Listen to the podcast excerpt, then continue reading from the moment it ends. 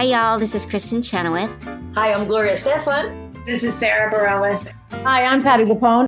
This is Lin Manuel Miranda. You're listening to the Broadway Podcast Network. With the Lucky Land slots, you can get lucky just about anywhere. This is your captain speaking. Uh, we've got clear runway and the weather's fine, but we're just going to circle up here a while and uh, get lucky. No, no, nothing like that. It's just these cash prizes add up quick. So I suggest you sit back, keep your tray table upright, and start getting lucky. Play for free at LuckyLandSlots.com. Are you feeling lucky? No purchase necessary. Void where prohibited by law. 18 plus terms and conditions apply. See website for details. Judy was boring. Hello. Then Judy discovered ChumbaCasino.com. It's my little escape. Now Judy's the life of the party. Oh, baby, Mama's bringing home the bacon. Whoa. Take it easy, Judy. The Chumba life is for everybody. So go to ChumbaCasino.com and play over 100 casino style games. Join today and play for free for your chance to redeem some serious prizes. ChumbaCasino.com. No purchase necessary. Void where prohibited by law. 18 plus terms and conditions apply. See website for details.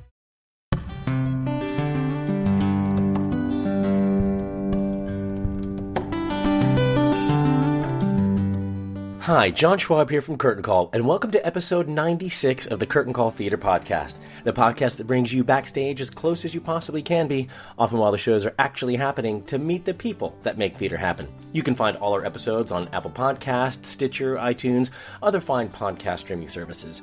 And if you have a spare 30 seconds, please rate and review the podcast on whichever platform you use. This helps us to be more discoverable to listeners who may have not heard about us yet. And now for this week's podcast.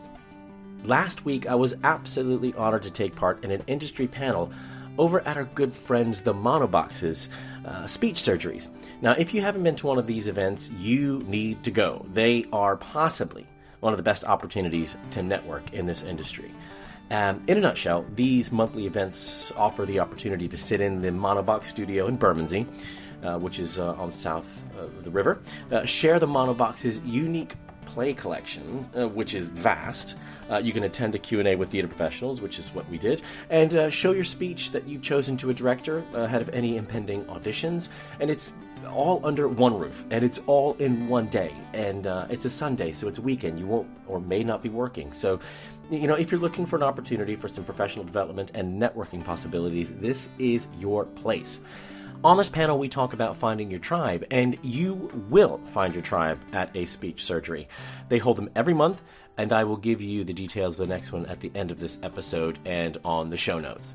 So, I had the privilege of sharing the platform with Sherelle Skeet, uh, actress and founder of blacktress.co.uk, and a stablemate of uh, our agency, Olivia Bell. Hi, guys. Um, longtime RSC stalwart, actor Sam Marks, and director Zoe Ford, uh, currently associate director for Sam Mendes on the Lehman trilogy at the National Theatre. Guys, I know I say this, but uh, I felt truly humbled to be among the guests and the attendees of the speech surgery, um, who were full of insightful questions. The questions we got from the attendees were magnificent. And the best thing about this was that within two questions, uh, you know, as a group of people, we, we started becoming completely open about um, issues of self worth and mental health issues. And, you know, those two questions, the two short questions, took about half an hour to address. And, and I thought, I just thought I'd let you listen to how the conversation unfolded. Um, I found it fascinating, and hopefully you will too. It is absolutely apparent that we in this industry find it very hard to talk about how we are feeling, and yet we are expected to bare our souls in front of a camera or an audience on a daily, nightly basis. Um, and yet we keep ourselves to ourselves. I often say that you know actors are blessed with a, a massive ego and a low self-esteem, and it's trying to marry those two. And I think I may have brought that up in this in this uh, in this panel, but it's a conundrum for sure. And hopefully you'll get some insight into how some of us, at least, deal with that kind of emotional pressure. Have a listen.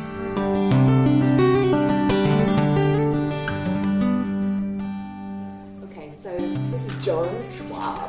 And I have to say it like that because John Schwab. yeah, I, well, I introduce myself as John Schwab. I never introduce myself as John because there are too many Johns. Um, no, I am John Schwab. Um, I'm an actor. I also direct and produce, and um, kind of I started a company called Curtain Call that that was just started.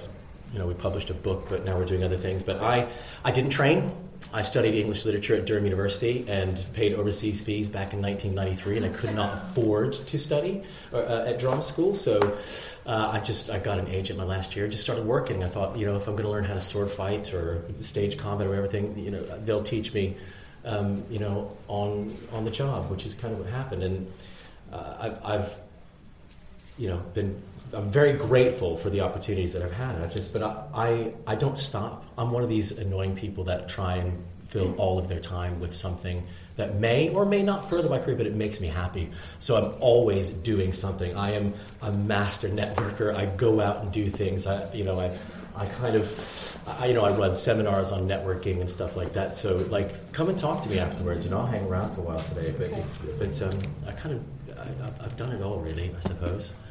A man of many talents. yes. So that's kind of interesting. It's already in the room as someone that isn't just one thing, mm. and I think that's good to hear very early on. Is that you don't have to just go, ah, I'm just an actor, and that's yeah. nothing else, and who am I um, if I'm not acting? So there's, mm. you know, you've got someone that's kind of doing lots of a variety of things.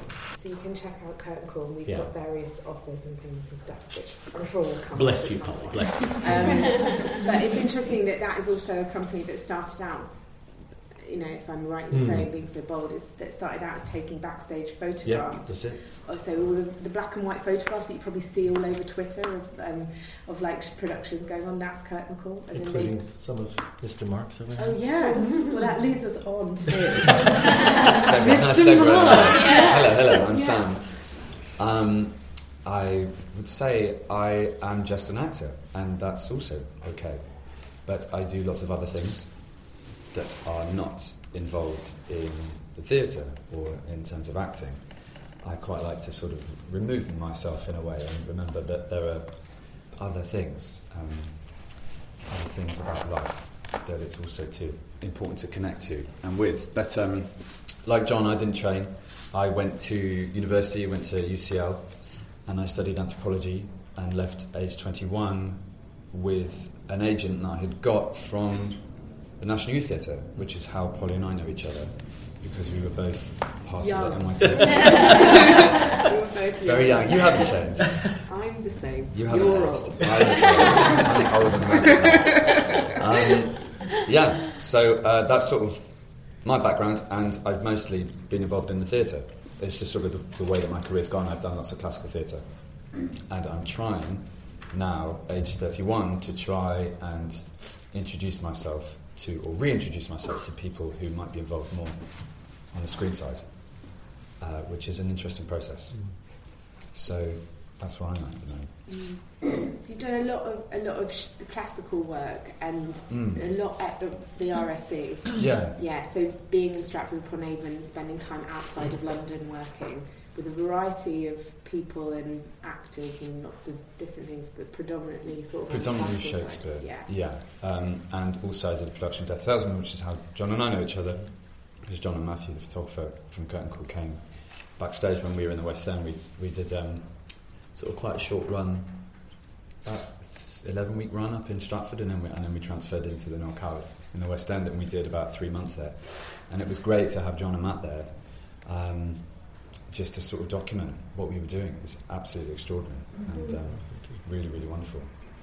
So, um, yeah, that's really sort of been, been my thing, and I've been at the Globe.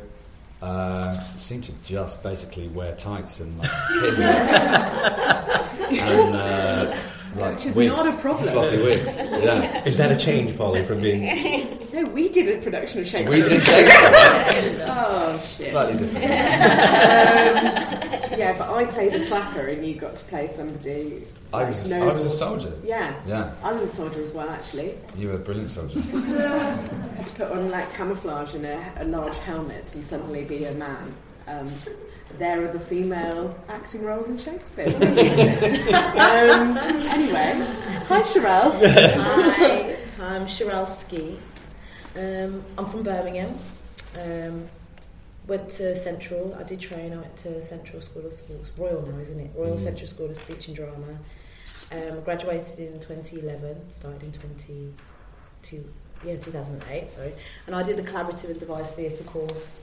Um, it's so interesting. Like for me, I know that I wanted to train. I didn't. I originally wanted to start off um, as I started off sorry as a dancer. I used to run my own like community dance theatre group in Birmingham, and then realised that actually what I was doing was kind of like physical theatre. I didn't know what physical theatre was. People were like, oh, you should watch Pina Bausch and all of that stuff, and then um, I was like, okay, I should, I should kind of look into how I can train in this, and I found. Um, first, I auditioned for musical theatre because I sing as well. It wasn't the right course for me. Didn't know how to audition. Didn't get in that year. And the, but whilst it was great though because it was the first time I had the experience of applying for drama schools, so um, that was my opportunity to kind of just be in the environment, take in the scene, and also um, to do the uh, CDT workshop, which is part of the. I think they still do that now, which is still part of like the your experience when you go to audition. And that was my first experience of CDT. I didn't know what it was. It, like, sounds like some kind of venereal disease. so um, I was very much out of the loop, and I think um, you guys, if you're all from London, or if you're not, I think really make the most of London. Um, I still try and do that now. You know, it's ten years now since I've been here, on and off, going back and forth. When I've been broke, I've gone back to Birmingham.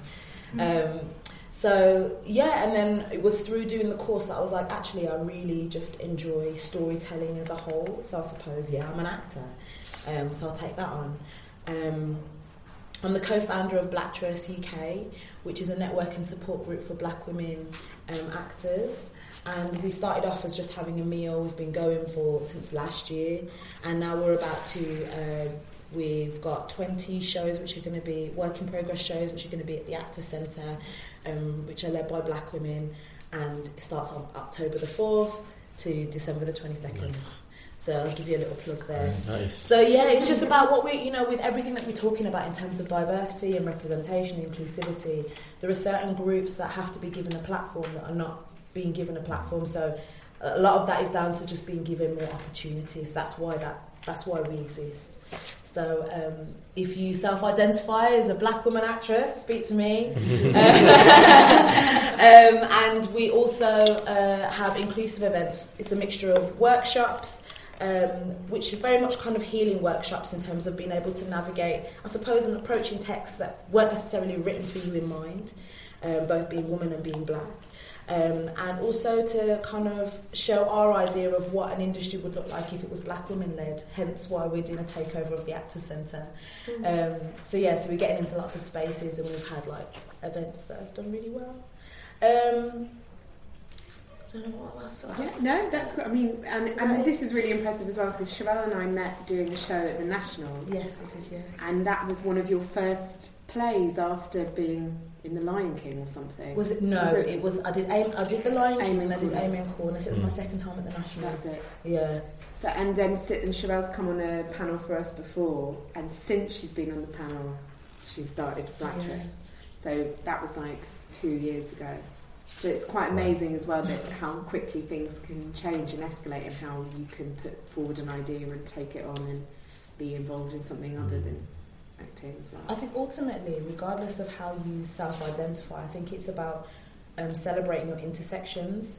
Um, just as a whole, I feel like what I feel like drama school does is that it can kind of sometimes strip back those um, those. If you don't have, if you're not aware of it, you can feel like you have to fit into a mold that actually doesn't exist. And after leaving drama school, I would say for me, it was about me finding my and celebrating my intersections. Like I said, I'm from Birmingham. I didn't say also I'm of West Indian background. So my mum is um, my mum is Jamaican. My dad is uh, Vincentian, which is a tiny island next to like St Lucia. So I'm West Indian, and I'm really proud of that part of my my heritage and my culture because it means that I also can bring that up in an audition room. You know, I'm also queer, so I can bring that up in an audition room, or I can relate that to a character, or you know, it's it's about kind of celebrating whoever you are, all of your experiences. You're bringing that with you. Um, and it's something to celebrate. Your difference is actually something that's really beautiful and that makes you really individual as an artist, and you shouldn't take that away or feel as though you've got to, you know, got to be doing bits. You. Loads of food for thought there already, isn't there? And then that, that, that will fire up some questions, I'm sure, to start thinking as you're hearing these bold statements um, at the beginning of the session. And then on the end, we've got, I'm going to say it because I'm excited, Zoe Ford Burnett. she just got married. Thank you. Thank you. Still my biggest achievement. Being a man.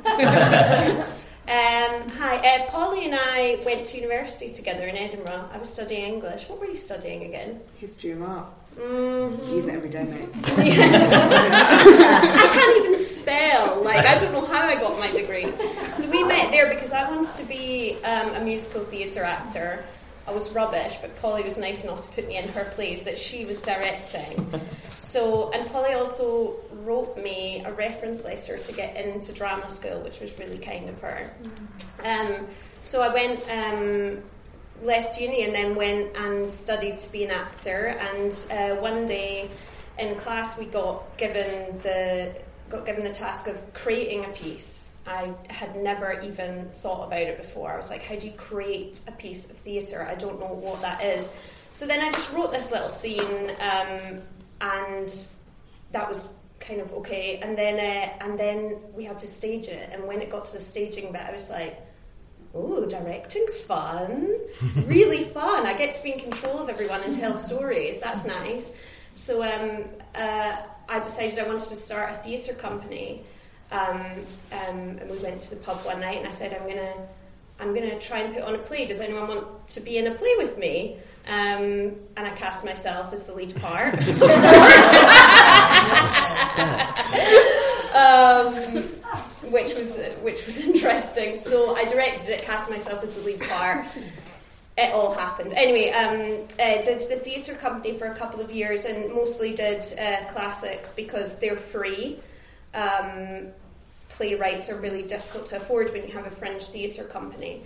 Um, the first play that I fully directed on my own that I didn't, I, that I wasn't in when I really stepped back um, was Titus Andronicus, um, and I did it with a cast of uh, fifteen massive guys um, and two women, and we can get into how bad that is later. Um, all standing, and the, the, dressing room was like a toilet cubicle, and they all had to stand with their hands in the air so they could fit in the backstage area. So that was the first kind of, and it was really fun and it did really well. And then I just kept kind of directing and producing work. Um, and it got to a stage where I realised that I couldn't, it couldn't get any bigger. I, couldn't get money. Like, th- this is a problem that I'm sure we'll get into about putting on your own work, how difficult it is to find funds. Um, so I thought, oh, well, maybe I'll just go and assistant direct at big theatres. So I applied for the resident assistant director position at the Donmar um, and got that, and then have been kind of assisting, and I'm now um, associate director to Sam Mendes at the National, and Polly's working on that project as well. So I don't actually know what I've just said. I feel like I just that was like a you did therapy session. you did really I feel well. great. I think I should just go home now. yeah. But it's, I I mean that, that I mean that exposes how rare it is to actually be talking about where you where you've come from and what you're doing. And sometimes it is really helpful to actually work like speak that out loud to sort of remind yourself you're doing okay. Like you've ma- you've made some sort of impact somewhere. Even if it's just for your own story, that's that's That's actually probably really interesting because what you just said as well is that we don't talk about ourselves very much. We don't share our experiences, so this is really great Yeah. to kind of sit and be like, "Oh, you did this, I did that. That's oh, okay, cool." Yeah, and I think that's that's why these sessions are so helpful because you get to to do that with everybody. So yeah, don't be ashamed of that feeling of like blah, blah, blah, because actually that's where the most fruit comes from. I Yeah. think. Um, so across the board, we've got you know actors, producers, makers, and directors, and people with lots and lots of different experiences. So hopefully that's already started ticking your brains going. So you have to ask questions in the thing called a Q&A. So um, if you have any, if anyone's got anything that wants to be bold and start things off, go for it. yes. Yes. She's got For a sure. out. She's like, For right, sure. I'm ready. okay. Uh, so it's definitely going to be T-Shira because you are a black actress. So I've heard before, right, from certain people and I know it's not the same for everyone.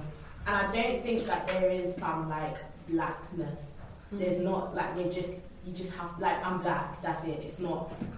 It, I, I can't buy it. I Mm. can't give it to you. You Mm. can't take it from me. However, some people feel like they go to drama school and they lose that blackness or like that rawness. And I feel like that's something I'm I was really really scared about, along with other things. But like, how did you feel about going to drama school, especially because I mean, when you went, I doubt that there was a lot of black people in your year. Mm. How do you feel? Because it is a bit different when you are when you aren't around people that Mhm. are like you. I know what you're saying. Do you get me? Yeah, I know what you're saying. Yeah. so for me, so like I say, I'm from Birmingham. So what I really acknowledged very quickly, obviously, the fact that I was in, in a new environment and also I was in a new city, just lots of new things. And I would say that it also exposed, also it really exposed my working classness as well. Um, I felt like, oh my gosh, everyone's really posh here. so, and that's fine. Like, just so many differences. Um, I think what it made me realise is that I would say to anyone, make sure that you define yourself for, for yourself, and that is a really empowering thing. You realise how important that is, like I say, when you go into an environment and you're of a minority, or that you um, you feel as though that just everything about you just screams like you're you, you feel as though that you don't belong there. Yeah. So I would also say that you cultivate, and that's how Blacktress started. You cultivate an environment and a tribe and a community and a network for yourself. Be that people from back home, your, your friends that are kind of doing normal nine to five jobs, and you just want to kind of not talk about creative stuff. You just want to do kind of mundane shit. That's cool.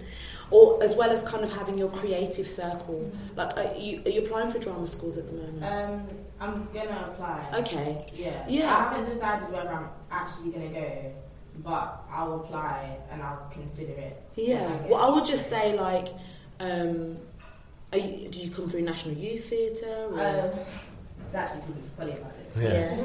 I done National Youth Theatre, but I done it really young, Mm. and when I done it, there was no black people, and the Mm. black people that were there, they didn't hang around with black people. They were from really white white areas, Mhm. so I'd be like going up to, I go up to them like, "Yo, what you saying?" And they'd be like, "Sorry, what?" Like, no, I, I don't, and like, that's when I was like, wow, I'm so alone. And I think that kind of shut me off from the world of black actresses mm-hmm. because I was like, no, none of you are like me. None of you. No one's from ends. Well, I, I, yeah, oh, that's what I was going to say in terms of how we define. Obviously, we're talking about some specifically like blackness here, but in terms of how we define race, I always feel like when we talk about blackness and race, we always see ourselves as being one thing. Yeah. And actually, we're a multifaceted. No, of course. Do you know? what- Do you know what I'm saying? agree with that. So, like, it's like I mean. Hello at Blacktress. Yeah. like, I'll say that just because we're in well, at the moment on our mailing list there's like 200 women there, and Yeah. there are going to be lots of other young people that are going to be thinking, considering drama school, or have kind of thought about it and thought, actually, it's not for me. I'm going to go down the route and just try and find it. You know, put my, give myself a platform and get an agent. I just say keep being being creative. Ultimately, regardless of race or whatever, you'll find your tribe. Mhm. So you write in. Yeah, yeah, yeah. Okay, so write, you know, connect to like there's lots of pockets like at the lyric and um, you know there's lots of different. It's a re- you, you're in London. There's so many things happening that you Yeah. can kind of tap into. The Albany Theatre, you know. Go, you know, monologue slam. There's lot, there's lots of things that are happening. You've got Monobox here, mm-hmm. and going to like workshops and speaking about your experiences because it'll be that person that's like, oh, really quiet in the room, and that's why I would say this is how I define myself. Because before I was really embarrassed about, oh, to talk about my blackness or to talk about my queerness or to talk about all these things that like maybe the majority of people in the room wouldn't, wouldn't really talk about. It made people feel uncomfortable. Yeah. But the more that all of us talk about our experiences, the more it's just going to be like, okay, well, that person's just different. Like, it's cool. Do you think it's like how do I say this? How do I ask this? You know how people just like don't speak about mental health Mhm. and they just don't say bare stuff that's on their mind. Right. Do you think that that's what it's like with everyone's experiences? And then like it's like we have this wall of, hi, yeah, I'm fine, I'm great, oh my god, yeah. Not, oh god, I just had a really shit audition and I hate myself, oh my god, I feel like dying, kind of thing. But you just Like, said it, yeah. Yeah. Yeah. I think all of us, all of us are up here going. Everyone "Mm." in the room. Yeah. And that's the, that, that crosses all of the boundaries. Yeah. And that is ultimately the thing that means that any of these like pockets and like boxes that you feel like you're put into or are thinking about being in Mhm. are eradicated. Yeah. I, I use that phrase. It's all good. Like my my wife hated me saying it, and I'm going to tell you, it near it it drove me insane. Because I was saying it's all good, it's all good, it's all good, and I've I've had mental health problems, so I don't mind kind of going, yeah, I, like it's it's stuff. And so that all that did was saying it's all good. When I was lying to myself and everybody else around me, was put another layer of bricks on the wall. So you, when you talked about that wall, it's all good. Gets it gets higher and higher, and then at some point you look at it and go, fuck, it's not good at all. I got a hell of a, a wall to climb. So, Very hard. But I think that is something that we, we hear and have exploded quite a lot at the Monobox is um, mental health uh, for actors and, and for people in theatre. And it's because from what you've said, which I think everyone probably can extract from, is that feeling of loneliness Mm. or, or feeling like you're the only person that's feeling like that. Mm. And that if you say that you're not having a good time, your experience isn't as valid. Yeah. Yeah. Or you're bringing the room down. That's Yeah. Yeah. That was the fucking worst. like, you want to walk into the audition, like, oh my god. I want to tell you about what actually happened today. How was your day? So it was great. So the train, you know what it's like. Mm. But it's like, how do you, like, how can you be honest about stuff like that when you know deep inside that, like, you could be bringing the room to such a shit level? I think sometimes you just gotta fuck the room. Yeah. You know, it's a, it's about, it's a. The one thing that brings us all here together, there's a, there's a common denominator here between all of us, that transcends age and race and gender, sexuality, is that we all are really passionate about something. And uh, I think that's always really important to remember and really wonderful to share with people. Um, and just uh, this might put things into perspective, but I haven't worked as an actor since December last year. I just did something this weekend. That's the first time I've worked in nearly a year. And I had a really, really good purple patch. I was working for sort of four years solidly with the Royal Shakespeare Company and at the Globe, and I just thought, wow, this is great.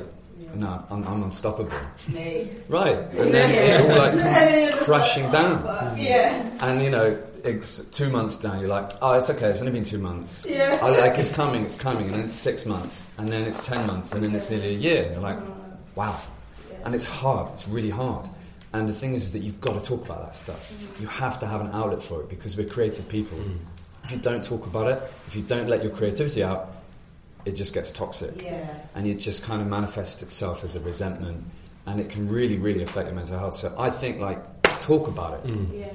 And if it's hard to find people who you feel can relate to you, maybe like if you like writing, maybe try and write it down. I mean, it doesn't have to be like co- um, coherent, cohesive sentences, and it certainly doesn't have to kind of have. You don't have to have an idea about it becoming a piece of art or a piece of work that you might develop. It's just for you, just for yourself, and for your for your mental health, which I think is really, really important.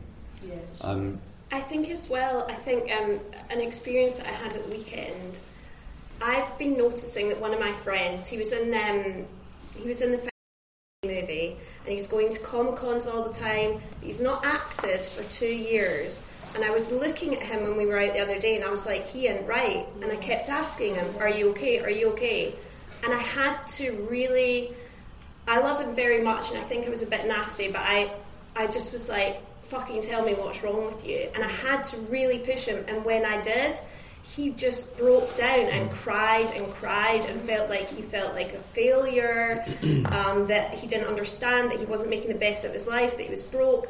But the thing was, is that he woke up the next day and he felt free. It wasn't a secret, and I think that was tied up in you know lots of issues of masculinity and how men are supposed to, Mm. yeah. Um, but I think it's difficult, and I think I realise that I need to push myself to ask the question of other people. Yeah, that's really um, Because it's scary too, because you're like, you don't want to be like, I think you're suffering. Yeah. it's hard. Well, but- It's because the drunk people were labeled as being dramatic. So if you, if you really- they're like, oh if you want if you want to really piss me off, it's like oh God, so dramatic. Like, oh, okay. Take a step back, breathe, count to ten, say a prayer, do something. Yeah, I mean, it's uh, yeah. I think that, I think that you know what it's. It, um, uh, if, if you feel like you know there's a room full of people here who've heard this entire discussion, they're all going to they're all going to identify in some way with you. Mm-hmm. Like so, so say something and talk. You do. Like I, I love the, the, the phrase "find your tribe." I'm constantly telling my kids, "Find your tribe." If they if people don't get you, they're not in your tribe. That's right. Go find your tribe, and then you, and you build your tribe. It's amazing. Yeah, I think there's also something there about the, the whole act of acting is sort of, it, or it has been taken as pleasing people, Mm. of, of entertaining and pleasing other human beings. And I mean, I had it earlier this year, back when I was working with Zoe, that I, I was working on two productions at the same time, and I work as a movement director. So my whole job is to encourage people to be free. Free. Mm. Uh, meanwhile, In a I was, make- I was like, I was like, come on, everyone is free, everyone's rolling around on the floor, everyone's having a lovely time. Um, meanwhile, I my jaw got stuck, and which sounds ridiculous, but my jaw actually clamped shut, and I couldn't open it, and I had to go to hospital, and they ended up having to dislocate my jaw to open my mouth. And I was like, why did this happen? Uh, what's happened to my body? you know, because we only care about our bodies when they go wrong. And so I was like, what? You know, there must be something wrong with my face. And they were like, mm, it might be something else. It might be a psychosomatic thing. And I sort of looked at the experiences that I was going through at that time, and I was constantly going, Yeah. And squashing down what I had to say, whilst at the same time not acknowledging how much work I had to do for the Monobox, not acknowledging that I had bills to pay, not acknowledging that I forgot to pay my credit card bill, not like all of the things, not acknowledging that I was stressed out about somebody's wedding, like all of this stuff. I just wasn't talking about it, and it affected it affected me. And I think what what we're hearing here is that actually it's you're the person that has to rely on you. Mm. It's not really about pleasing anybody else. And there is something, especially when you're at the start of your career, where it's about this. Mm-hmm. So you're constantly going like that. Mm-hmm. And that's quite an excruciating place to be if no one else is going, Yeah. I actually want that. Yeah. Like, look at what I've got. No, Yeah. you don't want it. Yeah. Yeah. Yeah, so, and I, I speak about being a movement director as Yeah. I'm constantly doing this. Mm. I'm going, come in, come in, you're fantastic, la la la, here's my love, here's my love. And then I'm on the bus home. Mm. And ain't nobody squeezing me and going, you were really good today. yeah, even though I try, you know. Mm. Like, I speak to strangers on the bus, I'm like, how are you? Just to see if they ask me back and then I get something back. And, uh, yeah. um, and I'm the crazy lady on the bus. But I, I, I've had to learn how to speak about this stuff because it's very easy to think to look at everybody else and think that they're doing okay because they're doing things and god forbid i'm so sorry that you're you're so young all of you because you have to deal with it in this world as well and i try and age myself and stay away from it now because it's painful but if you know your, if you know what you're doing and can be proud and talk about what you're doing, then all of the other stuff isn't going to affect you as much. Um, yeah, so that sort of Mm. feels There's, like a, there's you know there's a really good you know it's you know you know the grass is greener. The reason why the grass is greener is because you haven't watered your own lawn. Like if you keep your side of the street clean, you know you're, you'll be all right. You know, but you, you know you, you just have to. Your, your grass is I mean, it could be brown and dead, but you're going look at all that, isn't this so all those flowers and wildflowers? You, you, all, all of a sudden, everything you've got around you is dying. It's because just pay attention to you, like you say, and, and uh, everything else will happen. water your lawn. Water your lawn, Gar- garden, whatever it's called. What's it? Has anyone heard of The Artist's Way? Yeah. I think that book is incredible. I encourage you to read that Yeah. book, actually. It's really, really good because it's a 12 week workbook that you can work through, like in and out, and it basically it teaches you to just look after your artist self.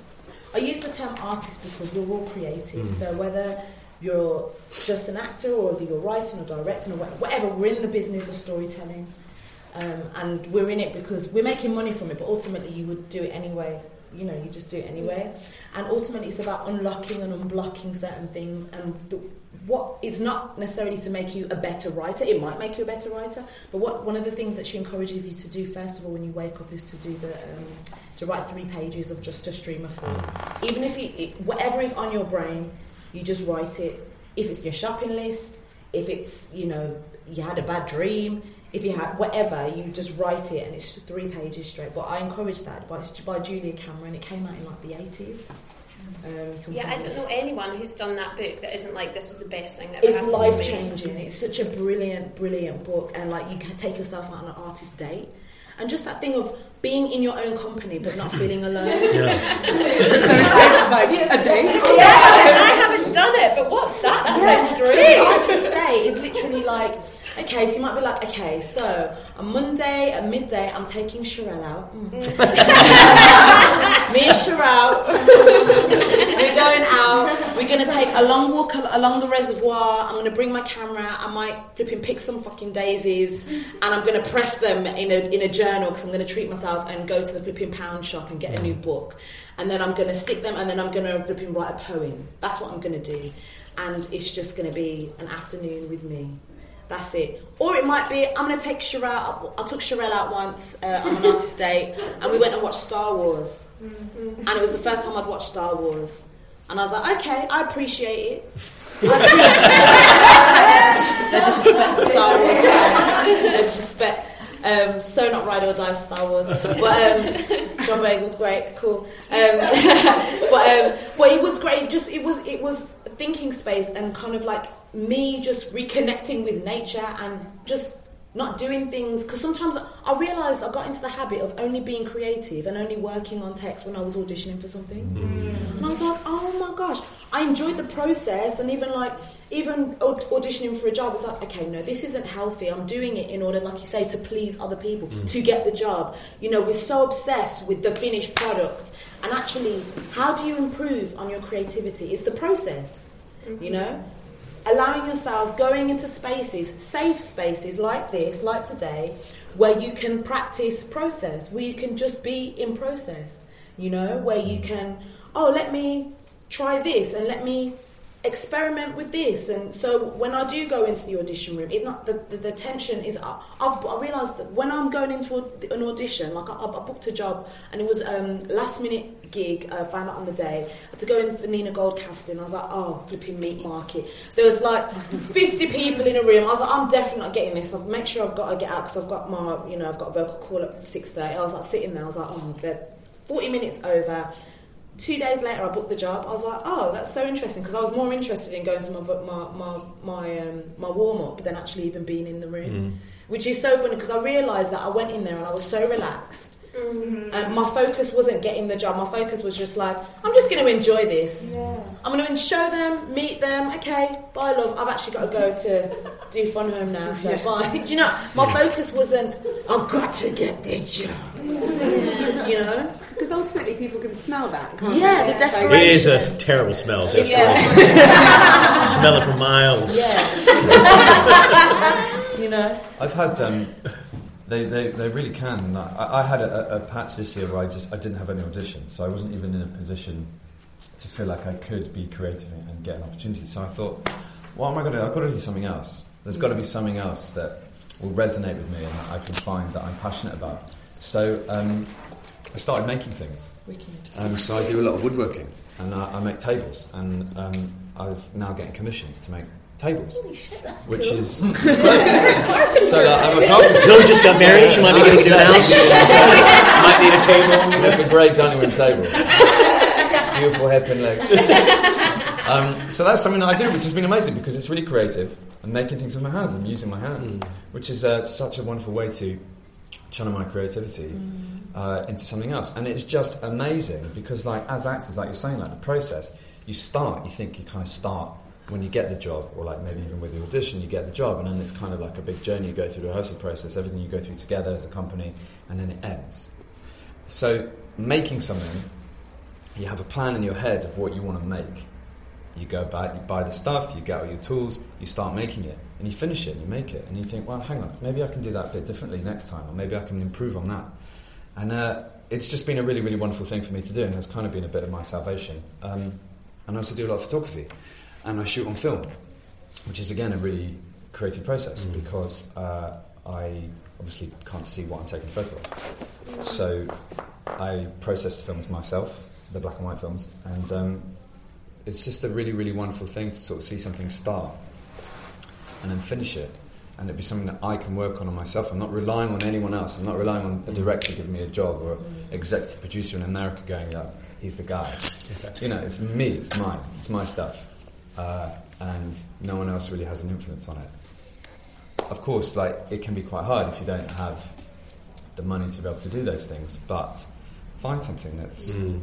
cheap that you can make, you know, whatever it is, draw, or paint, or even if you're shit, you might get really good. Uh, but if you're really bad, it doesn't matter. It's just really good to do. It sort of makes me think about um, this idea of, of criticism as well, because you, you just said there of um, it's something that I can do for myself and I'm not reliant on anybody else. Mm. Something about your the, the inner critic that, uh, going back to what we were just talking about before, about the, the judgment that you make on on whether you're doing well or not. And most likely, if I was to say, are you guys doing well right now to yourselves? Like just even if you answer in your head, most of you, I'm going to say, will go, yeah, I mean, yeah. No, or, no, not really. Yeah, would be there rather than like I'm, I'm good. Nailing it. Yeah, nailing it. Because of, because of your that that inner critic that actually does stop you from taking the photograph or building the table or what- you know starting the company or whatever. That you won't you won't do it well enough because that's what you're kind of used to or that's what you've been programmed to think. Mm.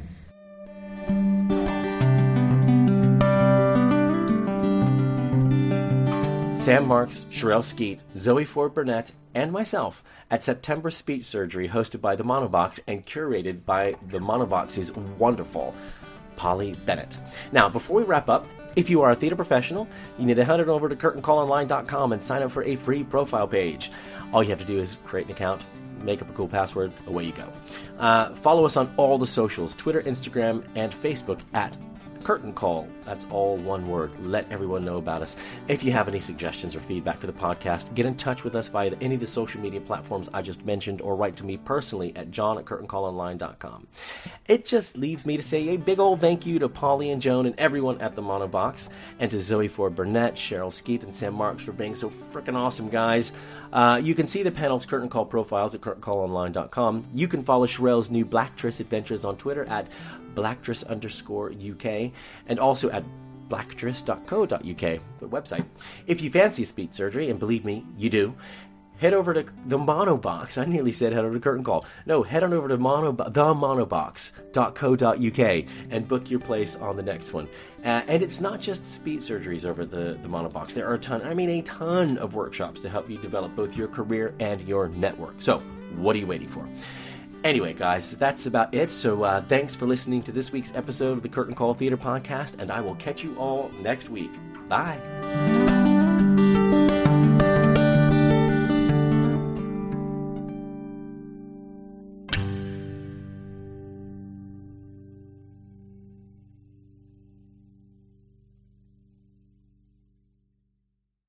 Hey, it's Leslie Odom Jr. here on the Broadway Podcast Network to tell you about the Rise Theater Directory, a program of Maestra Music. Rise is a national online resource designed to connect and empower backstage and administrative and creative theater professionals from underrepresented backgrounds. If you work or aspire to work in the theater community, this can help you find your next project. And if you hire theater professionals, search the Rise Theater Directory to find your next team. Create your profile now and get more information by visiting risetheatre.org. That's theater with an R E R I S E T H E A T R E dot org because only together we rise. Lucky Land Casino asking people what's the weirdest place you've gotten lucky? Lucky? In line at the deli, I guess? Aha, in my dentist's office. More than once, actually. Do I have to say? Yes, you do. In the car before my kids' PTA meeting. Really? Yes. Excuse me, what's the weirdest place you've gotten lucky? I never win and tell. Well, there you have it. You can get lucky anywhere playing at LuckyLandSlots.com. Play for free right now. Are you feeling lucky? No purchase necessary. Void where prohibited by law. 18 plus. Terms and conditions apply. See website for details.